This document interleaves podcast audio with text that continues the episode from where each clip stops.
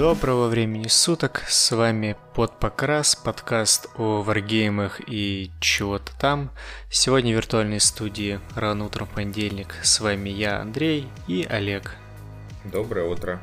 Олег, нафига мы вообще в такую рань собрались? Мы очень хотели обсудить боевой том Gloomspite Gits, а точнее его половину. Нам, конечно, уже донатят, чтобы мы прекратили обозревать ООС, но еще не настолько, чтобы мы окончательно перестали это делать. А мы э, очень-очень хотели э, поговорить о Gloomspite гитсах, особенно когда мы дропнули э, Легионы Скорби по разным причинам. Ладненько, Олег, расскажи вообще про фракцию. Давай так вот обозрим ее вкратце для начала. Ну, фракция себя собирает множество различных созданий, живущих глубоко в пещерах, и объединенных единой целью выйти наружу, чего-нибудь награбить и утащить обратно в пещеру, чтобы улучшить себе жизнь. Сидят, едят грибы и мечтают о хорошей жизни. Mm-hmm. Ну, там какая-то лоровая подоплека, наверное, к этому все есть, или они просто мелкие злобные ублюдки? Да, насколько я знаю, именно так. Ходят за луной и радуются, когда она к ним сама приходит. Да, в общем, Gloomspite Gits это такое э, прекрасный пример ревизии старой фракции СВБ, которую э, очень хорошо так переосмыслили, мне кажется, в ООСе, сохранив э, крутой визуальный стиль и добавив очень много нового. Прям как сегодня помню э, этот замечательный релиз с абсолютно новыми скульптами, э, которые, тем не менее, прекрасно узнавались э, всеми любителями старого БКФБ. Мне кажется, не только мы с тобой тогда повелись на эти шикарные новые миниатюры и решили, что невзирая на правила и другие вещи, нужно будет армию собрать. Я тоже так об этом подумал, правда, мне потребовалось сколько, типа полтора года, чтобы к этому прийти именно к сбору армии. Но, тем не менее, все мы там окажемся. А, в общем, вкра... да, гоблины, они, как и раньше, маленькие злобные говнюки, которые пакостят просто чтобы пакостить, но в оси им прописали э, эдакую веру в Луну, божественное или полубожественное небесное тело, за которым они двигаются, обожествляют его и, скажем так, видят его в разных образах, ну и так далее. Мы очень долго вообще думали-думали, э, с чего и как подобраться к Gloomspite Gits, потому что том большой, по, сути, это чуть ли не три армии в одной, можно так сказать. Или даже четыре, если сквигов выделить в отдельную категорию.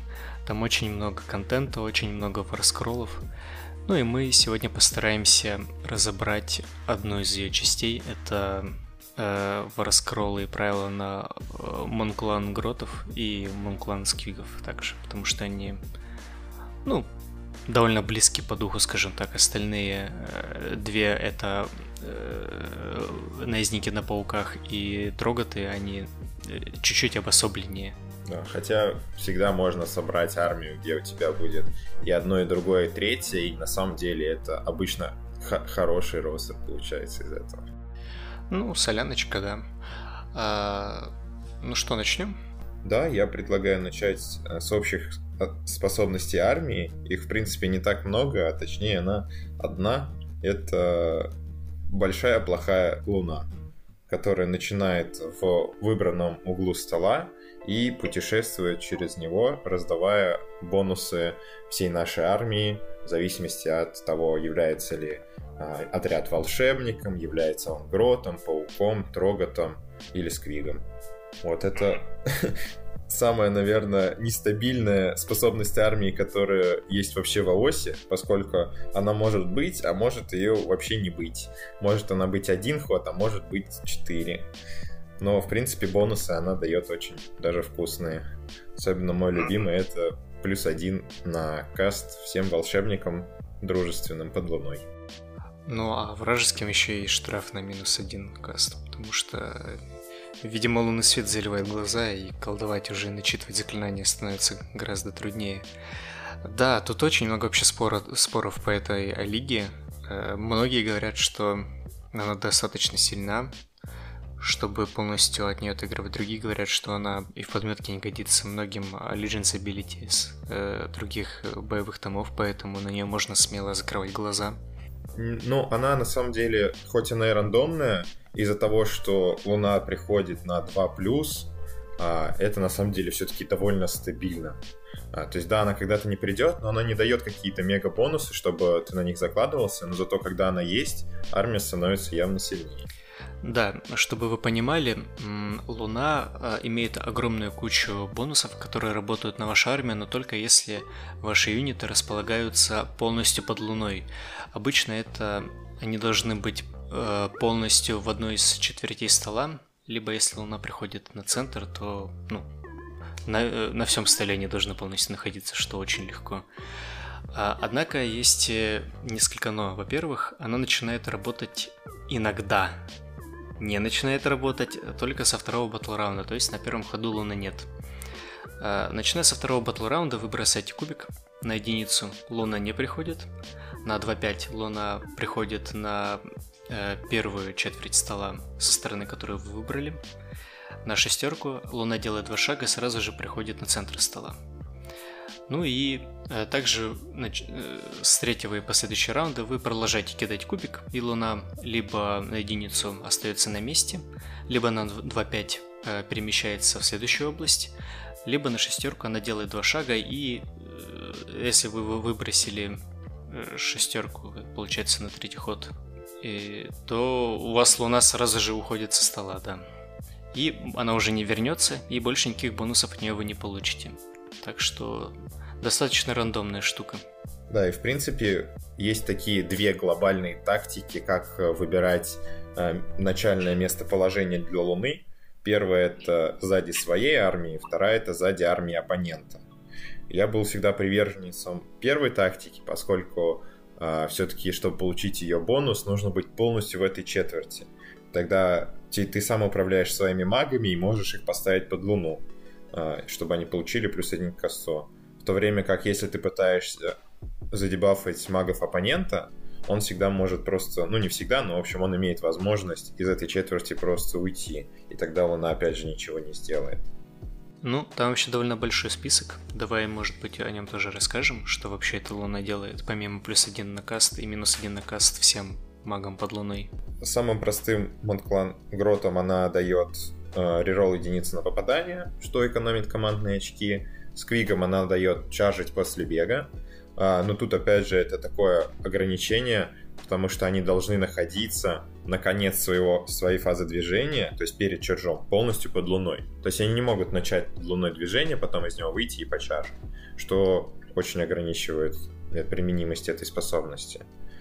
А, дальше, что у нас? А, а паукам она дает а, наносить смертельные раны на 5 плюс вместо шестерок. Если вы играете не полностью в пауков, а просто добавляете их в свою армию, ну, в общем, не имеете возможности получить это 5 плюс из других источников, это очень сильный баф для пауков. И троготы регенерируются лучше, то есть они могут либо перебросить кубик на регенерацию, если не получилось, а если получилось с первого раза, то удваивает количество ран. Не все из этих фишек полезны, например, та же самая э, регенерация троготов, она э, довольно редко играет, на мой взгляд. О, еще не сказал про дополнительное командное очко. Да, это тоже одно из самых-самых важных. Генерал, если находится под луной, он получает дополнительное командное очко. А, да, точно. Э, теоретически это минимум 2 КП э, бесплатных вы получаете за игру. Ну, обычно в среднем. Это со, второго, со второго и с третьего хода, когда Луна светит прямо под четвертью под генералом, ну, если правильно расположиться, и когда она светит на весь стол. А вообще, да, гоблины одна из армий, у которых огромное количество способов добыть эти самые халявные команд-поинты, так э, жаждаемые другими фракциями. И что бы там ни говорили, некоторые гоблиноводы, мол, э, Глумспайтам их некуда тратить. На мой взгляд, э, очень куча способов просто сжечь все почистую, весь запас команд-поинтов. Я, я с тобой полностью согласен. Я бы даже сказал, что им очень аккуратно надо играть с этими команд-поинтами, чтобы их хватало. поскольку большинство способностей, которые дают тебе дополнительные команд-поинты, они работают на бросок кубика. А команд-поинты тебе надо тратить всегда, когда ты э, когда тебе нужно проходить батлшок, поскольку у всей армии очень низкая храбрость, и всегда нужно в запасе иметь несколько. И это нас подводит к неофициальным, неофициальной такой способности армии, но то, что любая армия Gloomspite Beats получает, это э, Муншрайн или Лунная пещера. Вот, это террейн, который э, получает наша армия. Он ставится полностью на своей территории и дальше 12 от территории противника. То есть, если расстановку 12 дюймах от территории противника, можно прямо на крае ее бахнуть и вокруг нее расставляться. И эта пещера дает э, игнор тестов на храбрость, а отрядом, любым отрядом гоблинов полностью в 12 от нее. И это просто нереально крутой баф. Вот это, я бы сказал, что эта пещера, она намного больше дает э, импакт, чем сама Луна. Э, да, просто чтобы вы понимали, в среднем у армии у гоблинам четвертое, пятое лидерство, даже у больших страшных трогов. Э, банально убиваешь одну модельку, и у тебя весь отряд может на летаке сбежать, если отвратительно бросить кубик. Поэтому масси... массовый игнор батлшока это просто мана небесная, от которой вы будете играть. Да, и обычно так получается, что пока нету Луны, которая бы давала дополнительные команд очки, командные очки, вы сидите рядом с пещерой, чуть-чуть выходите, игнорируете Battleshock так, а потом уже, когда вот эта ферма заработала и командные очки полились рекой, уже разбегаетесь и творите всякие непотребства. Да, вообще думаю, что на этом моменте можно поговорить о плюсах и минусах всей армии в целом. Угу. Ну давай. Ну еще про пещеру надо сказать, что она имеет еще одно свойство, э, возвращает нам полностью убитый отряд гротов, точнее его половину, если прокидываешь в конце своего хода 4+. И как недавно мы узнали в э, белом гноме, теперь эта способность можно в начале игры заявить либо на гротов, то есть мы будем возвращать отряды обычных э, гоблинов, либо на сквигов, то есть на самих сквигов и их наездников но только если ваш генерал тоже сам на сквиге. Да, это через э, э, новую отдельную лигу. Э, или как их теперь называют, Legendary батальоны из Вайтдворфа. Эти клыки Морка. Но мы, мы о ней чуть попозже поговорим. Там есть о чем порассуждать. Угу. А, ну, общие но... плюсы и минусы я бы начал, наверное, с плюсов, потому что плюсов у армии довольно много самый, я бы сказал, первый, самый значимый — это просто количество моделей, которые армия может выставить на стол. Оно прям внушает. Да, это прям как в мимасах, типа две головы, это ты знаешь, э, про бумеров и зумеров, где одна говорит, нет, это армия там с кучей варскроллов, батальонов, ты не можешь играть 120 гоблинами и так далее. Ей говорят, типа, чувак, да, могу. И, к сожалению, во многих расписках э, почти все игроки начинают с того, что берут 120 э, стабасов и уже от этого начинают э, строить дальше ростер. Ладно, 120, 120 много. Я думаю, ну хотя бы 60 точно везде есть на 2000. Ну 60, да, хорошо. 60 э, стабусов это прям минималочка. Ну просто это слишком хороший отряд за свои деньги. Это куча вунд, за относительно небольшую цену в относительно нормальной броне для такого количества тел, которых еще можно разогнать. Да, и они имеют очень хорошую защиту при этом. Из-за их сетки, которая дает минус один на попадание, и за их икону, которая дает плюс один к спас-броску от стрельбы, что сейчас стало еще важнее, чем раньше. Все так, все так. А, в общем, на точке играть очень приятно, скажем так особенно когда они контролируются моделями, а не героями. Хотя, когда контролируются героями, у нас тоже есть несколько вариантов, как ростер строить. Какие-то еще важные преимущества есть перед другими байтомами? Сказал, что следующее по значимости преимущество это а, довольно сильная магия. Сейчас, конечно, во времена э, всяких динщитов, и, и серафонов, и теклисов эта магия стала относительно хуже, но при этом она все равно у нас есть очень хорошая лора заклинаний, там просто прекрасные заклинания, и у нас есть э, неплохие бонусы касту и очень-очень хороший набор вечных заклинаний. Поэтому магия всегда, я считаю, должна дополнять армию гоблинов. Ну и сами герои магии довольно приятные, которые помимо, помимо школы магии имеют и другие приятные бонусы, о которых мы тоже чуть попозже поговорим. Еще одним довольно весомым плюсом, мне кажется, стоит упомянуть э, разнообразие. Э, в армии здесь, как я уже раньше говорил, большое количество моделей и большое количество билдов, от которых вы сможете построить как свою, ну, свой ростер, так и свою коллекцию. Для многих это немаловажная вещь. Ну, для меня это как раз и стало решающим фактором, потому что я их начал собирать ровно после найтхонтов, и когда думал, что собирать, и смотрел на всяких идонетов, вичек, у которых по 6 отрядов там по всей армии. И когда вышли новые гоблины, я такой думаю, о, вот это можно собирать долго, это мне нравится.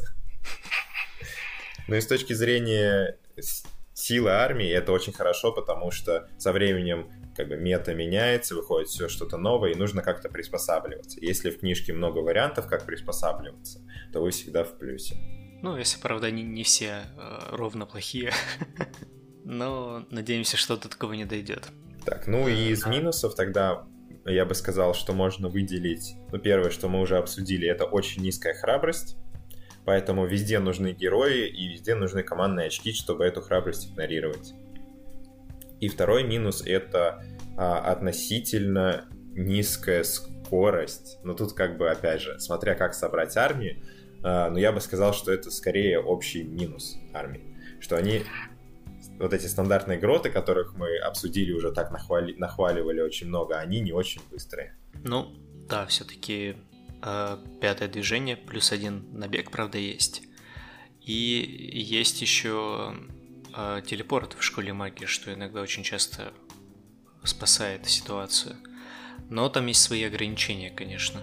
Э, ну да, э, с телепортом, э, я бы сказал, это такой инструмент именно перед дислокацией, как бы это странно не звучало. То есть, да, у гротов пятое движение, но с бегом седьмое. Но нету никаких возможностей дать им чарж после бега. Поэтому они не могут как бы проецироваться. А, есть, есть. Через Губополузу. Нет, Губополузу им только рерол бега дает. Да? Да-да-да. К сожалению, нету. А с телепортом тоже своя проблема, потому что у гротов нету никаких и вообще в армии бонусов к чарджу, поэтому, когда ты их телепортируешь, нужно девятый чардж прокинуть, только если ты не вложился еще в вечное заклинание, которое время ускоряет. Или вдруг не играешь в мире гур, в мире зверей, которые там, где есть заклинание на плюс 2 к чарджу. Ну, в общем, да, это и... очень нестабильно, ими чаржить после телепорта. Да и телепорт, на самом деле, ты, э, с одной стороны, там есть запрет, что нельзя телепортировать юниты в ближнем бою. Да, да, да, да. А поэтому ты хочешь это делать на первые два хода, но на первые два хода у тебя может быть не быть разгона на Кастезелану, а там э, 7 плюс нужно выкинуть и... Не будет командных очков, чтобы реролить чержи, а потом два хода приходить по толшоке. Да, но с другой стороны ты захочешь, например, телепортировать юнит, в котором сидят фанатики, а фанатики, они вываливаются в трех дюймах от э, своего носителя, им нужно уже выкинуть 6 плюс, а не 9 плюс. Да, да, такой, такая тактика тоже есть. Но вообще, раз уж мы заговорили про телепорт, я предлагаю перейти, в принципе, к заклинаниям. Ну, еще последний минус, на мой взгляд, немаловажный. Нету сильной стрельбы вообще никакой. Есть э, шутазы, которые... Их с снайперами очень сложно назвать. Так что эта армия в основном про магию, про какие-то комбо-вомбо и про ближний бой. Ну да, тут я согласен. Uh, да, по-моему, к магии будет очень прикольно перейти. Все-таки одна из самых сильных сторон Gloomspite. Давай тогда... Uh, вот мне кажется, что тут реально все заклинания полезные, причем uh, в разные времена и в разных сборках они более полезные или менее полезные. Вот самый прям хороший спел, который я считаю здесь есть, это именно рука-горка, телепорт, колдуется на 7, выбираешь отряд Gloomspite Gates полностью за все четырех, то есть в очень большом радиусе, который не в бою, то есть дальше трех от противника, и переставляешь его в 9 от оппонента. И мы уже обсудили, что а, в принципе использовать это надо либо в первые пару ходов, чтобы просто переместить а, свой отряд поближе к противнику и попытаться его почаржить, если прошли командные очки, либо как чаще его получается эффективно использовать, и это ближе к концу игры, а, телепортировать свои а, саппортные отряды, то есть мага какого-нибудь, или снафлеров, или фанатиков, на дальнюю точку оппонента, которую он уже оставил, или который оставил слабо защищенным. Все так. А, следующее заклинание я бы выделил, это Великая Зеленая Злоба, Great Green Spite. А, это самое такое дамажащее заклинание, которое у нас есть. Оно колдуется на 7 и наносит а, вражескому отряду d6 морталок в 24 дюймах, если у нас рядом с магом полностью 18 есть хотя бы 20 моделей, отряд из хотя бы 20 моделей. Если моделей меньше, то там и морталок будет меньше. Но обычно реализовать это не очень сложно. Радиус довольно большой и очень-очень приятное заклинание. Хорошо синергирует с вечными заклинаниями и с другими морталками, которые есть в этой лоре. Например, следующее это позвать Луну. Колдуется на 8, то есть э, сложность довольно высокая. Э, и тут это, кстати, очень плохо, потому что это заклинание мы хотим использовать в самом начале игры, в основном, потому что оно действует без дальности. А потом просто другое заклинание становится лучше. А когда в самом начале игры у нас нет луны, поэтому колдовать это как бы вдвойне сложнее. А, оно наносит d3 морталки любому отряду, который видит волшебник. Если а, этот отряд находится под луной, то мы можем морталки переролить. А, и если наш волшебник подошел поближе, мы уже можем другими морталками пользоваться. Они колдуются на 5 и в 12 дюймах наносятся d3 смертельные раны. А, ну и такое а, сейчас уже не совсем, ну, не, не так полезное, как раньше заклинание, но все равно очень хорошее. Это Ичи Nuisance, колдуется на 6, маг выбирает отряд противника 18, и этот отряд должен биться в конце фазы ближнего боя. Да, игра с очередностью всегда э, может прийтись в пору, скажем так. Да, ну тут я бы сказал, что это заклинание, оно больше полезно для армий на сквигах, армий на трогах или на пауках, потому что в варианте с кучей-кучей гротов это заклинание не очень помогает, поскольку у вас обычно все равно приходит отряд в 60 гротов и все. Это, это заклинание хорошо, когда у вас сразу несколько отрядов почаржило, чтобы вы ими а, сначала отбились. Ну и последнее, самое ситуативное заклинание, которое, по сути, используется только в билде со сквигами, это сквиглур. Колдуется очень легко на 5. Выбираете до 3 отряда сквигов, полностью 18 от мага, и эти сквиги могут э, бегать и чаржить.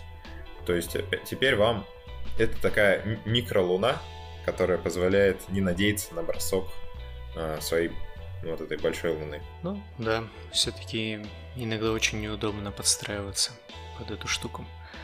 А сквиклюру, если у вас есть какой-то боевой отряд из бэнгротов или маглер-сквигов, ну почему бы и нет? Магов у вас, скорее всего, будет много. Да, потому что... Ну да. Э, и тут, как уже видно, есть три заклинания, которые просто наносят морталки, и при этом если сюда добавить еще вечные заклинания, вы получаете э, довольно неплохой способ убивать героев противника. Поэтому, по-моему, было бы логично сейчас как раз эти самые вечные заклинания обсудить, которые нашим магам будут помогать.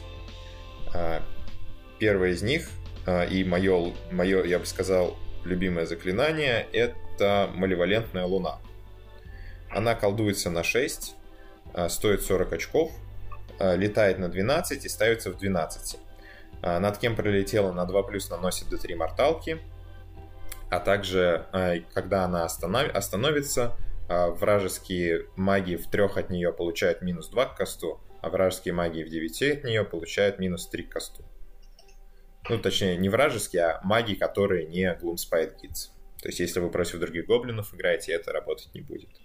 А, и это еще один источник а, наношения, нанесения а, морталок. Причем эта луна имеет очень-очень хороший радиус. Ставится в 12 и летает на 12. Это опять же 24 дюйма. И плюс она летает очень далеко. То есть, когда она уже там встанет, она опять сможет прокатиться там по трем, по четырем отрядам вообще без проблем. И дебаф на каст, когда вы имеете бонусы на развеивание заклинаний, помогает вам в этой в игре магов против магов очень-очень хорошо себя чувствовать. Но тут как бы главная проблема это, что сейчас появились всякие а, большие герои типа Лорда Изменений а, и Теклиса, которые могут вечные заклинания развеивать просто так. То есть у них есть способности убери, убери вечное заклинание со стола. Ну их всего пока двое только. Ну да, и плюс, если уж вы играете в вечные заклинания, мы хотим брать все три, поэтому пускай они думают, что им хуже развеять. А что же там с другими? Что они такие полезные? А, следующее очень хорошее заклинание это котелок Аракна Колдрон. А, он колдуется на 5 и ставится в дюйме от мага. А, и дает магу некоторые преимущества. Во-первых, он дает ему плюс один на каст и анбинд. И дает ему знать всю лору Мунклана. То есть доступ ко всем заклинаниям, которые мы только что обсудили. И это заклинание, как раз вечное заклинание, оно сияет а, в связке с либо со Скрогротом, то есть магом, который может дважды колдовать и уже получает плюс один на касты анбин за свою корону. И теперь вы получаете два анбинда с плюс двумя, что опять же в сочетании с Луной, в сочетании с маливалентной Луной дает вам очень неплохие возможности в маговых войнах. И он отлично сочетается с паучьими шаманами, веб-спиннерами, поскольку те получают доступ к заклинаниям мункланов, когда до этого они этого доступа не имели. И тут есть еще некоторые скрытые тактики, которые с этим котелком можно использовать. Например, а, поскольку он, он ставится в дюйме от мага и, чита, считается частью а, модели, то есть они считаются одной моделью, две подставки, как у штормкастов баллиста и вот эти пацаны, которые из нее стреляют. А, вы, например, можете телепортировать большого паука с помощью руки горка, поставить его в 9 от противника. Потом большой паук колдует свой котелок и ставит его прямо вот перед собой, вытягивая в длину, и получает лишние 4 дюйма своей модели. И теперь ему надо чаржить не на 9 дюймов, а всего на 5. Ну, это прикольно. ну да. Э, на самом деле, это, это звучит прикольно. Я эффективно это, наверное, один раз только использовал за все свои игры. Но да, это опция такая есть. А, ну и не надо забывать, что этот котелок, он наносит также и морталки, причем по любому отряду в трех дюймах от него, в хиро фазу. Неважно, это свой отряд или отряд противника. То есть вы, конечно, сами выбираете. Если маг пришел в бой, то вы будете наносить противнику, но если маг не в бою, вы будете наносить морталки по своему отряду. Да, котел постоянно требует, чтобы в него кого-то кидали, иначе он начинает злиться. Если никого в радиусе действия этих морталок не будет, то он начнет носителя в себя пытаться запихать. А, ну вот. И если продолжать всю тему с морталками по отрядам противника, то следующее шикарное вечное заклинание, которое стоит всего 30 очков, это Scuttle Tide. Это такая сварма паучков, которая вылезает из террейна, колдуется на 7, но причем э, маги-пауки Spider-Funk Wizard получают плюс один на каст этого заклинания. Заклинание ставится полностью в 6 дюймах от любого террейна, то есть где угодно на столе, и кусает э, отряд противника в одном дюйме от него. Вы китаете 6 кубиков на 5 плюс морталка. То есть в среднем он парочку морталок наносит. И дальше любой отряд, который заканчивает движение, э, ну, нормальное движение Normal Move или Charge в 6 дюймах от него, он опять получает те же самые 6 кубов на 5, на 5 плюс одну морталку. С учетом того, что это заклинание стоит всего 30 очков, оно тяжело кастится, но при этом для вас оно легко кастится. То есть вы его скастите хорошо, а противнику подиспелить его потом будет очень сложно. Седьмую сложность это как те же самые геминиды развеять. А, и она покрывает очень большую область, 6, дю... 6 дюймов от этой штуки и сама по себе имеет большую подставку, через нее нельзя ходить, то есть можно просто перекрывать движение отрядом противника. А, это прям тоже очень-очень-очень хорошее заклинание. К сожалению, теперь, когда нам запретили брать больше трех эндлисов, у меня оно обычно в ростер не влезает, а, но это вот опять же один, один, из, один из самых э, хороших выборов из всех вечных заклинаний. Но опять же, по нему нужно пауков брать. Им потому что, как вы могли понять, э, в книге есть две школы заклинаний. Одна для магов э, Монклана и другая про, ну, для магов Спайдерфанга, о которых мы еще не говорили. И о магии, я думаю, мы тоже уже поговорим, когда коснемся паучара. Угу. Ну, тут э, не обязательно тебе брать паука, чтобы его кастить, но пауки, да, делают это эффективнее. Причем я даже видел много раз, когда другие армии Destruction а берут просто в союз себе э, Fungoid шамана, который будет давать командные очки, и вот этот Scuttletide, который он будет колдовать. Последнее вечное заклинание, да, вот этот большой грибок Морка, большой могучий, э, я считаю, что оно одно из самых слабых сейчас, поскольку оно стоит 90 очков, ставится на рандомной дистанции 6d6, оно наносит морталки по а, моделям, которые в 8 дюймах от него на 5+. А поскольку вы играете армию, у которой много моделей, если вы играете с гротами, то, скорее всего, оно еще и по вам ударит, если вы плохо накинете дистанцию.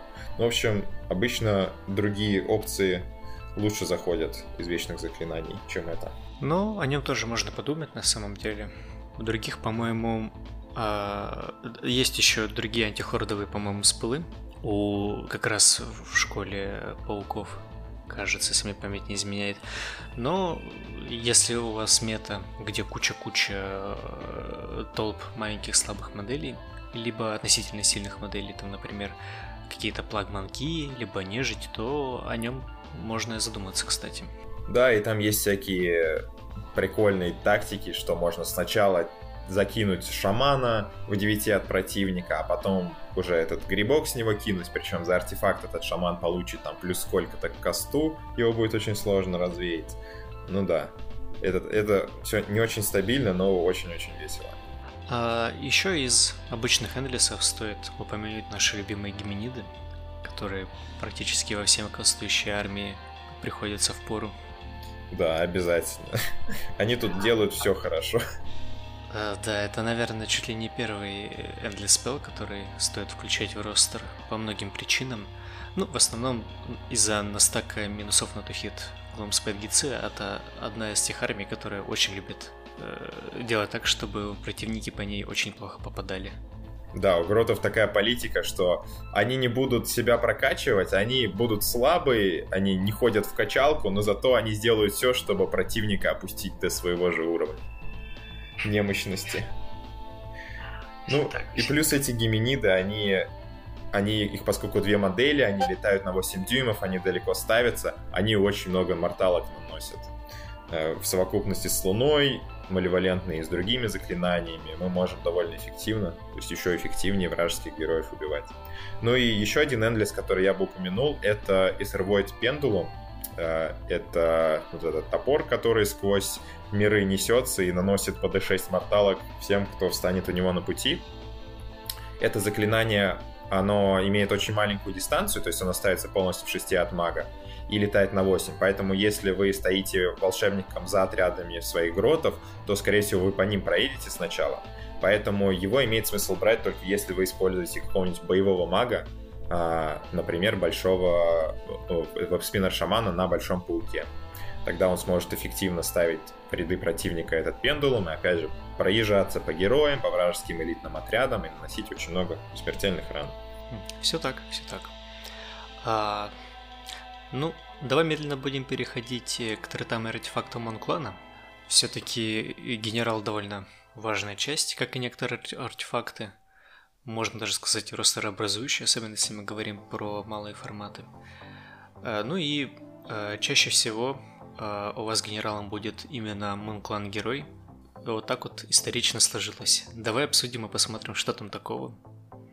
У Монклан героев есть два, две опции. Это либо будет э, генералом ваш лонбосс, либо будет э, волшебник, либо будет скрогрот. Я так в отдельную его категорию вынесу. А если Монклан героем будет лонбосс, опять же, он будет либо, скорее всего, либо лонбоссом на большом манглер сквиге двойном, и тогда вы захотите, скорее всего, взять ему командную черту на Fight Another Day, а, которая позволяет ему на 2d6 отпрыгнуть после того, как он побил.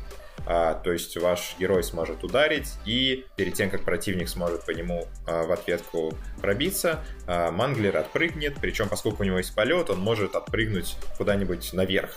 Поэтому ему почти всегда эффективно это получается сделать.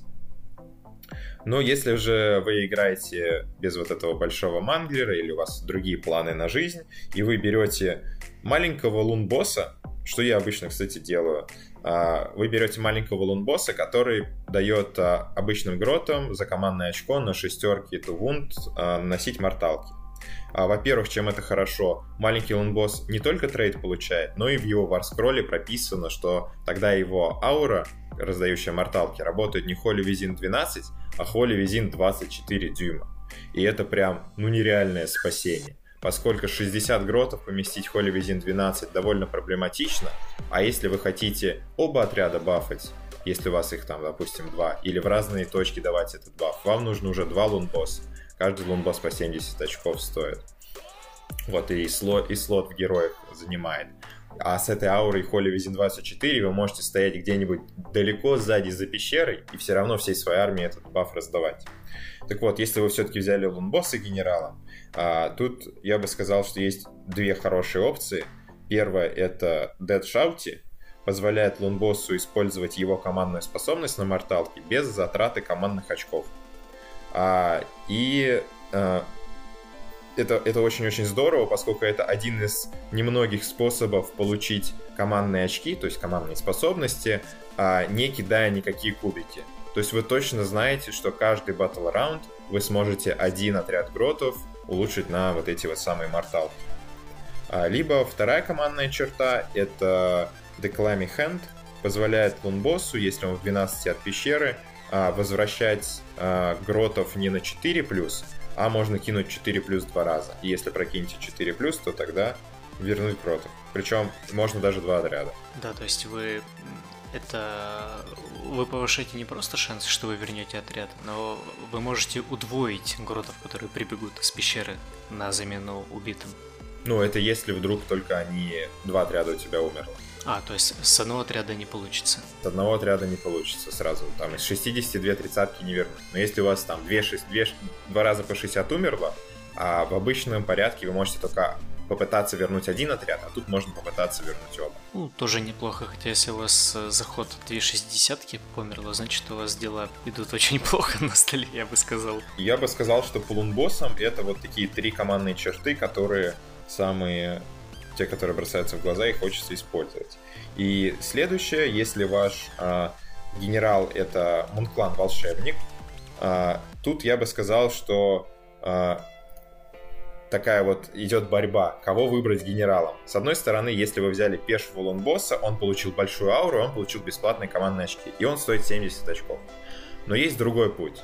Вы берете грибного шамана, фунгоид шамана, он стоит на 20 очков дороже, то есть 90, и на 4 плюс в каждую херофазу он дает вам командное очко.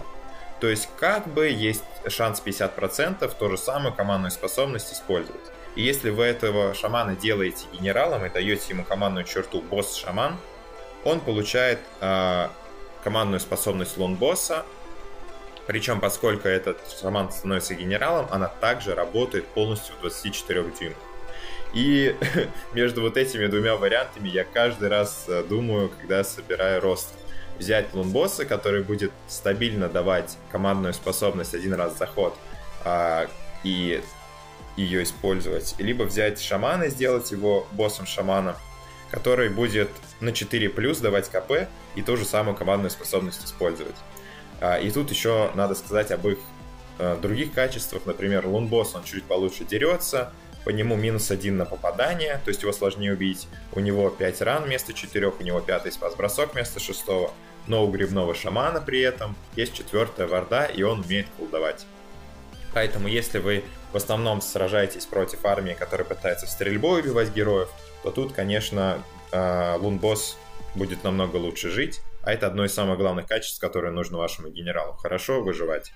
Если же вы сражаетесь против армии, которая хорошо наносит а, морталки по всему полю, например, серафоны, а, либо люминеты, а, либо у них есть вечные заклинания, которые очень далеко летают. Тут вам больше поможет четвертая варда от вот этого всего и а, босс-шаман грибной. Ну, в пользу босса-шамана скажу, что фунгоид, фунгоидов вы и так обычно хотите взять одного-двух. Да. Так что особенно маленький формат, так что э, с, с этим трейтом вы по сути экономите 70 очков и слот э, героя. Да, именно так. Это на самом деле для трейта это очень много, 70 очков экономить. А, и, ну и третья опция это брать Скорогрота, лунного короля.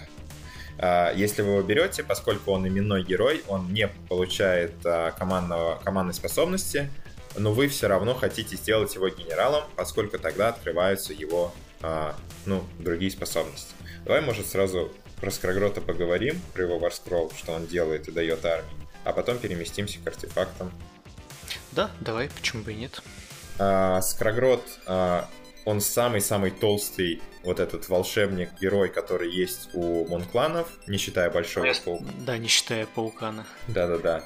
А, а Паукана вы, скорее всего, не захотите делать генерал. То есть, если вам нужен толстый генерал, который будет э, точно под луной стоять и давать командные очки, или где-нибудь на точке, где только герои контролируют э, точки, жить, то он очень хороший вариант. То есть у него 6 ран, у него пятый спас-бросок, и у него также четвертая варда, то есть превент от морталок и обычных ран.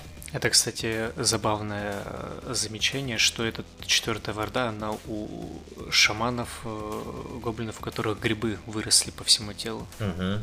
То есть они уже гораздо меньше живые существа, они больше споровые создания. Да, и как-то они, видимо, по-другому с внешним миром взаимодействуют. Ну, это, короче, они начали играть в Last of Us еще до того, как это было Last of Us. А, так, ну так вот, чего вам этот а, Скоргрот дает?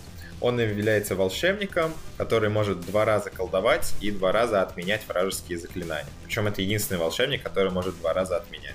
И за его корону он получает плюс один и туда, и на анбинд, и на каст. Ну, это довольно хорошо, кстати. Да, это очень-очень здорово, поскольку вот в этих войнах магов когда есть у противника хорошие маги, вам нужно как можно этих больше бонусов настакать. Если против армии, которая особо не колдует и не анбиндит, вам может хватать бонуса от Луны или от Большого Паука, чтобы хорошо кастить, то если вы хотите там играть против Денча без, без Скорогрота, у вас что-то поколдовать вряд ли получится. Да, можно, короче, на первый ход, пока он еще не в ренджен бинда, ему котел э, сделать, и потом под луной он уже будет с плюс 3 кастовать. Это довольно неплохо. Мини-нагаш. Ну да, получается, что так. И у него есть заклинание Никит Никит. Оно колдуется на 8. А, если он кидает десятку, то там есть дополнительный эффект. А, выбираешь отряд противника 18 дюймов, он получает D3 раны. А если выбираешь... Ну там не совсем так. Если выбрал героя и у него есть артефакт, а, то если кинул 10 плюс на каст, то есть модифицируемый, то есть уже за корону мы плюс один получили, то герой теряет возможность доступа к этому артефакту. Но это на самом деле очень ситуативный спел. Это э, я ремарочку сделал, сделал. Это раньше было очень полезно, на мой взгляд, потому что были такие крутые вещи, как Дубельгангер Клок, либо Инвуль на больших монстрах, либо Огненный плащ. Ну, конечно, реже, но все равно встречался. То есть это были, э, были очень мерзкие, неприятные артефакты из Marine Sorcery, и вот ломать их было бы очень круто. А сейчас, так как их все побанили к чертовой матери, это заклинание уже не, не такое прикольное, конечно. Ну да, особенно тем более, если мы ему дали вот этот котелок, который ты сказал раньше, то он, он уже знает доступ ко всей лоре из магии, поэтому он, скорее всего, будет колдовать что-то другое. Но это как бы дополнительные D3 морталки на 18 дюймов, которые идут вот весь тот пул морталок. И э, сразу же тогда скажем, вот его роль как убийцы героя, э, он получает еще вот этот луну на палке, его посох, который имеет стрелковую атаку на 28 дюймов, очень-очень далеко. А, имеет 6 выстрелов, 3 плюс 3 плюс, минус 1 1. И если вдруг а, модель противника получает рану от этой палки, со стрельбы или в ближнем бою, она становится проклятой, в ней растут грибы, и в конце каждого батл раунда эта модель получает одну морталку. Ну и в ближнем бою она 4 атаки имеет с тем же профилем. Прикольно, кстати. В принципе, в принципе, можно да, можно отравлять героев, можно пострелять по всем видимым персонажам, либо многолундовым отрядам, просто чтобы их проклясть, чтобы по ним морталки потом капали каждый ход. Да-да-да. Ну, либо если кого-то прям очень хочется убить, вы начинаете в него э, стрелять с крагротом, кидать тендлисы, колдовать, это позвать Луну на D3 морталки. И бывает, что даже до первого хода оппонента, если вдруг вы первым не ходите, а, получается какого-нибудь маленького героя убить. Приятно, приятно. Ну и э, хоть какая-то интересная стрельба в армии без стрельбы. Ну да, одна из немногих. И если же вы его сделали генералом Скрогрота, вы получаете доступ к способности Bubbling Wand, то есть его волшебная палочка. В каждую херу фазу киньте 4+, и если получилось, получите D3 командных очка. Да, он такой фунгоид на максималках. Опять же, если бы, если бы это было не, допустим, не на 4 плюс до 3 командных очка, а каждый ход просто одно командное очко, я бы был намного больше рад. А, да, но вот... Но гоблины без рандома это не гоблины. Да. В общем, вот ваши командные очки отсюда может прийти, могут прийти. То есть, если вы, а, опять же, опять, если говорить про три опции генерала, если у вас маленький лунбосс, который дает каждый, каждый раунд бесплатную командную способность, а Фунгой дает на 4 плюс командную способность, и этот э, парень дает на 4 плюс аж до 3 командные способности. А, и а, также вы получаете его командную способность, которую один раз за игру можно использовать. Она позволяет вместо того, чтобы бросать кубик на Луну, ее подвигать так, как вам будет удобнее. То есть либо на одно деление, либо оставить на месте, либо на два деления. Но не назад. Да, назад-назад нельзя. К сожалению. Да, это именно та самая командная вилка, ради которой вы хотите брать э, его в ростер генералом. Ну, знаешь, тут я бы, наверное, немножко поспорил. Вот я лично всегда, когда смотрю и думаю брать его генералом, я именно его делаю генералом ради получения командных очков. Поскольку вот эта командная способность, э, у нее то есть ее хорошо использовать когда? А, либо когда вам очень нужно, чтобы Луна вышла на первый ход. Но она выйдет на 2+, и на это тратить командное очко как-то не очень хочется. Либо вы очень хотите выкинуть ее сразу на центр, тогда да, вы тратите командное очко и ставите шестерку. Но тогда Луна очень быстро уйдет. А Гроты это та армия, которая она не побеждает за два один-два хода, как некоторые другие. Ей нужно именно долго стоять и скорить и получить, накопить командные очки. Поэтому ей важно, чтобы Луна как можно дольше была на столе. И самое полезное, наверное, как, как, я, как мне кажется, использование этой командной способности, это когда Луна приходит в центр, то есть это уже надо, чтобы она через центр не проскочила. Тогда ее на центре один ход подержать. Вот так вот. Ну, в общем, опять же, тут э, какой-то у меня всегда моральный диссонанс, когда использовать эту командную способность, потому что вначале как бы командные очки и так нужны, чтобы ее использовать, или ты и так кинешь 2+, а потом ты не кинешь 2+, все равно она кидаешь единичку. В общем, э, очень много головной боли с этой командной способностью, хотя она должна как раз контролировать Луну. Генералов вроде обсудили. Можно перейти к артефактам. А, и если вы играете Монкланом, который мы сегодня обсуждаем, а, у вас есть э, э, два выбора артефакта. Это, опять же, либо для а, героя, э, о, героя, говорю, волшебника, причем именно мэткап шамана, либо для лунбосса. Сразу, с, сразу маленькую ремарочку сделаю, что из-за очень странного вординга э, фунгоид шаманы не могут брать артефакты. Да, к превеликому сожалению. Но хотя, с другой стороны, э, это делает мэткап шаманов более играбельными, потому что в противном случае я боюсь, что фунгоидов бы брали почти всегда. Их и так почти всегда берут э, вместо мэткап шаманов, еще и потому что э, по какой-то странной причине они не получили нормального переиздания в миниатюре. Да, да, да, да. Приходится какие-то альтернативные модели использовать. Да, вот э, очень часто видел, что берут Габапалузу, либо конверсят из других моделей, ну, либо где-то бывают старые метольные скульпты, которые, ну, все-таки они старые. Давай, э, начнем, наверное, с лунбосса. Тут довольно, довольно немало артефактов хороших. Наверное, еще перед тем, как говорить про артефакты, хочется сказать, в принципе, о батальонах. И в целом, э, я бы сказал, что обычно в армию берется все равно один артефакт. Батальон окажется либо слишком дорогие, э, либо если вы берете, ну, я имею в виду именно Монклан батальон, прогротов, которые. Вот, поэтому, скорее всего, у вас будет только один артефакт, поэтому тут надо выбрать прям хорошо. А, первый артефакт, который мне нравится лунбоссовский, это Клами Кау. Просто минус один на попадание по вашему лунбоссу. Если это лунбосс на большом англер сквиге, которого все противники сразу хотят застрелить или в ближнем бою убить, Это дает дополнительную выживаемость, причем поскольку мы уже обсудили, что гроты любят стакать эти минусы на попадание, чем их больше, тем они эффективнее. Если вы рядом с сеткой, если там еще гименит проехал, если еще паучье заклинание хорошо встало, то, в общем, можно настакать хорошо. Дает выжимаемость лунбоссу. Или же, если вы кидаете этот артефакт на маленького лунбосса, которого уже есть минус один на попадание, и, допустим, он ваш генерал, и вы точно знаете, что у противника там не будет морталок с с заклинаний, и вам нужно от стрельбы только спастись. Вашего генерала становится очень-очень сложно убить. А, следующий вариант, как обезопасить своего лунбосса, это дать ему лунстон талисман. Он дает ему пятую варду. Вот так вот, легко и просто. Опять же, если вы играете против армии, у которой больше морталок заклинаний, чем стрельбы, то лучше брать эту пятую варду. Ну, тут обычно мы же ростеры строим не перед конкретной игрой, а перед турниром ну, нужно как-то посмотреть примерно, кто чем будет играть, и какое-то для себя решение сделать. И более, как я, я бы сказал, такой прикольный, прикольный артефакт, он такой довольно рандомный, но на самом деле очень неплохой. Это Spiteful Prodder, какой-то там порошок. Он дает лотбоссу стрелковую атаку.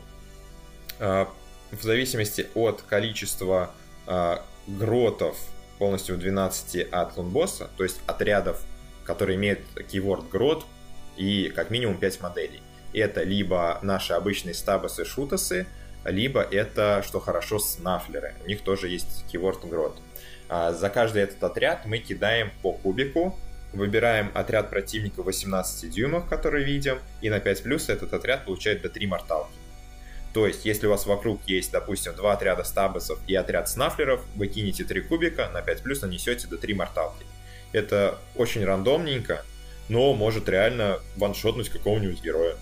Вот. И если ваш лунбосс не генерал, допустим, но вы его взяли, чтобы он раздавал ауру морталок, то есть он вам не настолько нужно его защищать, вы хотите, чтобы он больше какую-то функцию выполнял, можно дать ему вот этот артефакт. Просто и приятно в копилочку морталок. Размягчать каких-нибудь слишком бронированных парней. Либо, да, либо убить какого-нибудь героя, стоящего сзади дополнительно. Так, ну вот, в общем, по лунбоссовским артефактам я бы сказал, что из интересных это все. А, и Madcap Шаман. А, я почти всегда беру его в ростер и даю ему этот артефакт. Самый мой любимый артефакт Moonface Moment. В начале комбат фазы выберите отряд противников 12 и вычтите единицу из бросков на спас броски этого отряда. То есть, грубо говоря, он дает минус один к своего отряду 12 каждую комбат фазу. Это сильно. Это сильно. Это очень сильно, особенно в паре с в кучей ваших гротов, которые бьют без рда. Это дает им возможность пробивать какую-то броню не только морталками, но и обычными атаками. Из артефактов я бы, наверное, больше ничего не выделял. Ну, у... да, они остальные не очень интересные, плюс э, они для мэдкап шаманов, которых вы иногда, может, даже и не будете брать. Ну да, то есть, ну да. Ну, а, можно, наверное, уже поговорить про отдельные отряды. А, мы уже, а, наверное, я начну вот именно с гротов, потому что если мы берем армию Мунклан, вы всегда берете гротов, мы уже немножко их обсудили, а, вы берете 60, а, ой, 20 штук за 130 очков или 60 штук за 360, что очень-очень выгодно в соотношении вундыраны и их выживательной способности. Но при этом, если вы хотите, чтобы они не только скринили или скорили точки, но и были как эффективная боевая единица, вы хотите дать им дополнительные атаки. А, для этого есть два варианта. Первый — это споровые фанатики, которые каждому отряду гротов полностью в 12 дают дополнительную, дополнительную атаку. Там именно мунклан гротов, то есть это либо стабасы, либо шутасы. Точнее, и стабасы, и шутасы. И есть отряд Сники Снафлерс, которые а, вместо того, чтобы подвигаться, могут поискать грибы. Если их полный отряд, то они всегда это делают. А, и они могут дать любому отряду монкланов, тут уже не обязательно гротам, могут дать и фанатикам, допустим, и сквигам дополнительную атаку. Таким образом, ваши стабасы превращаются в отряд, у которого три атаки, который попадает на 4+, если с мечами, на 5+, если с копьями, Э, ранит на 2+, пока их много, и на шестерке Тувунд, сокомандное очко с лун босса или босса шамана, наносит дополнительно морталки на 6... Э, дополнительно морталки. Да, обычный гоблин это юнит, который на первый взгляд кажется, ну, таким байлом, прямо скажем, но это обманчивое впечатление, если их правильно раскачать в правильном ростере, то они могут очень-очень больно делать огромным ведром атак. Угу.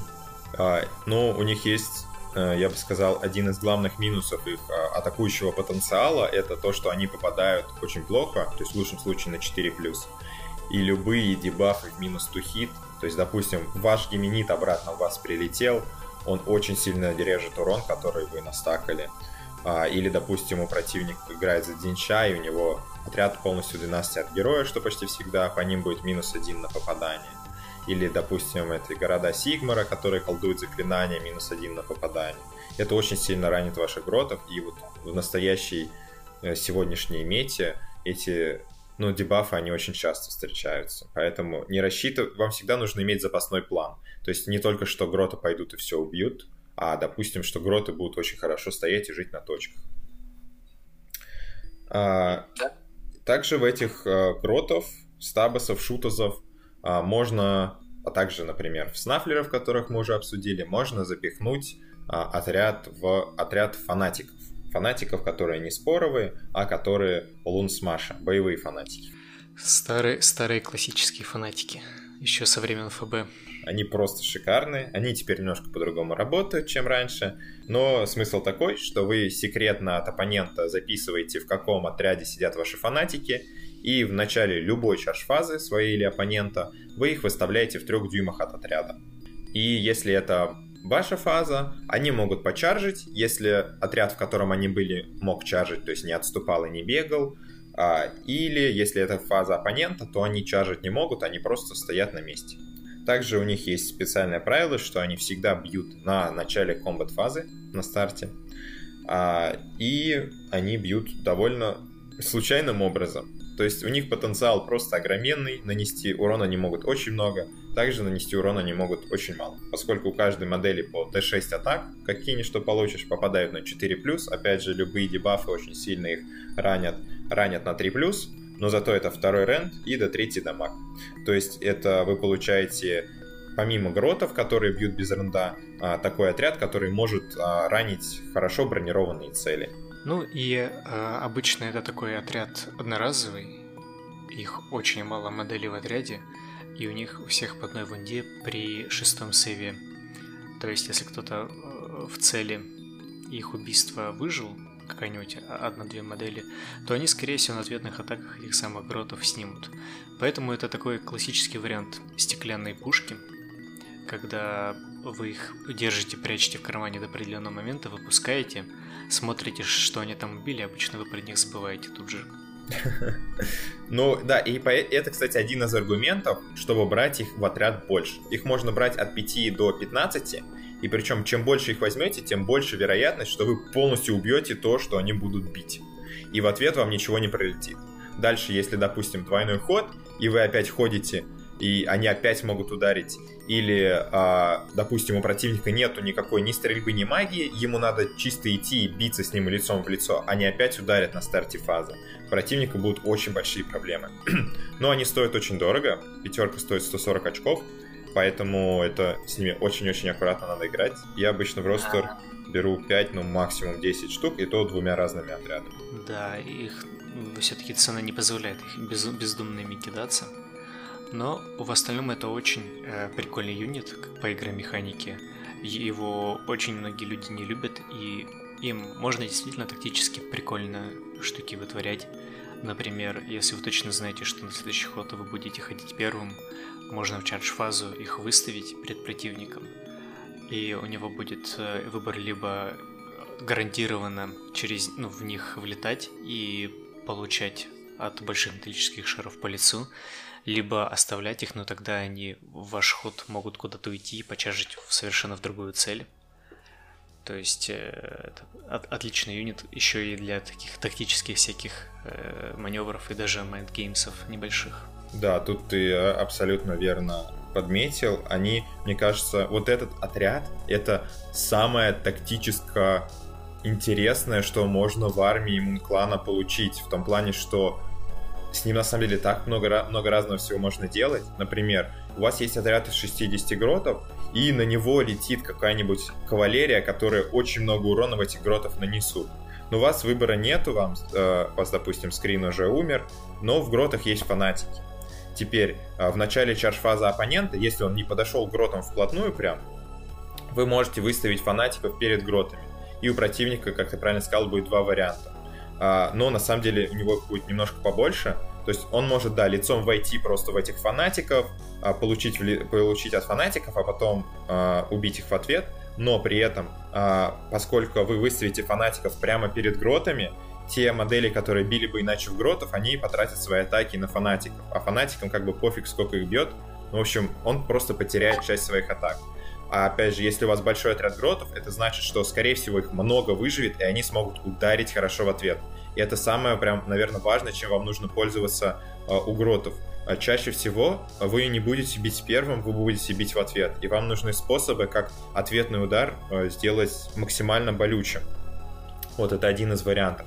А что может сделать оппонент, чтобы, допустим, а, а, минимизировать урон от фанатиков. Он может вообще от этого урона избавиться, например, так. Если он почаржит одной моделью ваших гротов, а всех остальных своей модели он поставит перед фанатиками, но дальше трех от них. В начале комбат-фазы фанатики не будут активироваться, поскольку они дальше трех от оппонента. Потом будет активироваться оппонент, он в них запайлынится и уже их убьет но в этом случае еще больше атак он потратит на то, чтобы их убить, поскольку ему нужно будет больше моделей уводить назад и еще меньше пробьется в ваших гротах. Опять же, вы выигрыш-выигрыш. Ну и плюс не все оппоненты а, про это думают. А, ну или самый хороший вариант, это если вы выставили фанатиков, а, в них что-то почаржило, они это просто взяли и убили под ноль обычно по, по, после таких э, выкрутасов вы сразу побеждаете. ну, в общем, очень мало шансов у оппонента остается. Потому что потом фанатики идут еще что-нибудь убивают. Вот, это такая защитная их функция. Дальше атакующая функция. У вас, допустим, всего а, там один большой отряд гротов, но вам нужно его держать в какой-то ауре, допустим, от маленького лонбосса или от пещеры. Вы идете им, ну, а вам нужно убить две цели. Вы идете вперед отрядом, а, и вы высаживаете фанатиков с другой стороны. Фанатики чаржат туда, отряд идет туда. И, опять же, вам не нужно заклинание, чтобы заставлять противника бить в конце фазы, поскольку на старте фазы ударят фанатики, а потом все равно ударят ваши гроты, поскольку тогда только начнется а, ваша, ваша очередь выбирать отряды. А, и фанатики это один из самых мобильных отрядов, которые есть а, у Мунклан армии, ну, если не считать Манглера, я бы сказал, что они даже мобильнее, чем Боингроты. Вот, это такое мое. Ну, тут сомнительное. Но смотри, а, у тебя есть отряд из 60 гротов, он занимает очень много места, а фанатики могут выйти с любой из его стороны. То есть ты можешь их, ну, реально очень много куда высадить, потом они еще на 2 до 6 пройдут, либо сначала подвигать гротов, если вам допустим, не надо ну, стараться куда-то далеко дойти, вы точно знаете, что 5 дюймов вам хватит. Вот, и фанатиками чаржить. Ну, вот это все сказанное, что они могут очень круто что-то сделать, также они могут очень мало чего сделать. Да. И совсем не окупиться. А, да, ну тут рандом на рандом, как выкинешь кубики. Но все равно, я считаю, это шикарный отряд. Особенно после Эндлисы порезали, и теперь очки есть куда тратить. А, можно... Я одну пачку всегда беру. Я полностью согласен. Это тоже э, один из моих любимых отрядов, которых я тоже собираюсь там 10-15 водить. Ну, когда куплю еще больше парней. У меня пока что пачка в пятерочку есть на маленький формат, и они себя очень хорошо показывают обычно. Очень нравится. Ну и оппоненты их крайне не любят, а это прям дополнительная монетка в их копилку.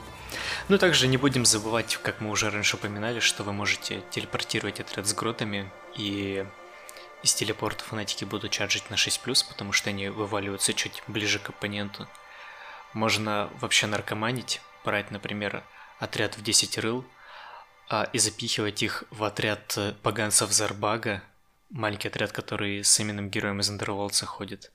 Там просто меньше людей, типа, по-моему, 6 гротов или что-то такое, и 2 сквига. И их телепортом гораздо проще куда-нибудь воткнуть, и из них вываливается десятка парней, у которых ограничение э, просто чтобы юнит, в котором они сидят, был более, э, ну, пяти моделей но это уже из разряда повеселить себя и оппонента. Поместились Холли Визин 3 от отряда.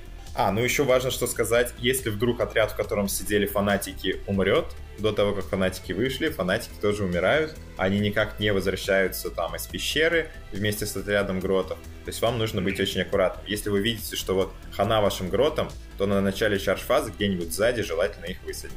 Я так частенько делал, и вам тоже советую. Иногда пригождается.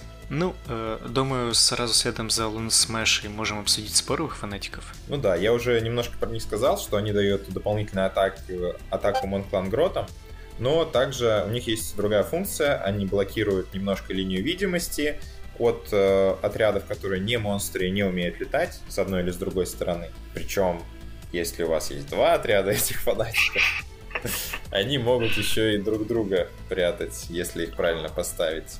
Да, тут в силу приходят чады математики, которые говорят, что если их правильно расположить, то они э, ввиду своего вординга э, будут прятать от линии видимости соседних, соседний отряд, и вот так вот стоя э, таким своеобразным шахматным построением, даже можно сказать, э, они становятся невидимыми сами по себе э, для стрелковых атак. Да, но тут как бы на самом деле это звучит здорово, но на практике это все равно не помогает, потому что у противника, если он, у него стрелковая армия, у него обычно есть и магия.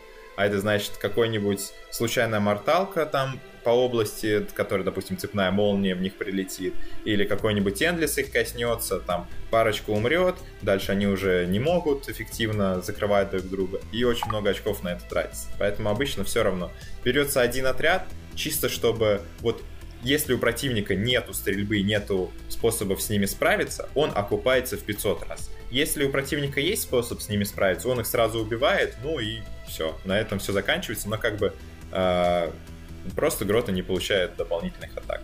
Но все равно они стоят своего вложения, я считаю. И они могут также в ближнем бою тоже что-то сделать. Да, они бьют тоже до начала атак других юнитов, но, правда, заметно послабее, чем Loonsmash, у них по D3, по-моему, атаки, да?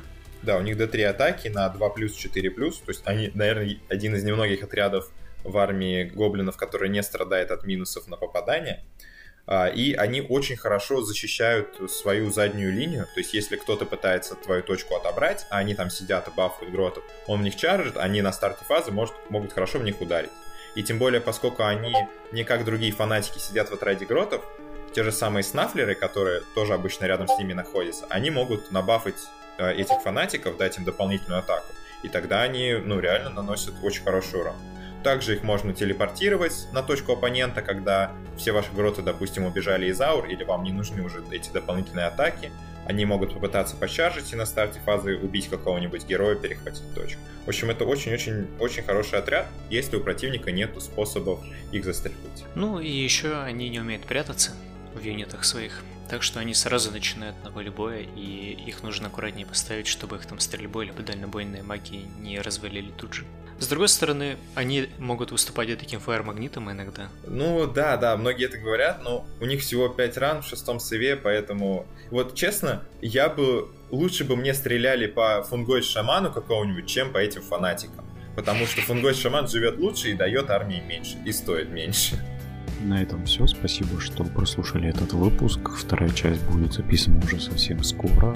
И надеюсь, что Андрей с Олегом не будут затягивать с этим делом. А, спасибо тем донам, которые поддерживают нас ВКонтакте. Спасибо нашим слушателям за то, что прослушали. И до новых встреч. Скоро услышимся.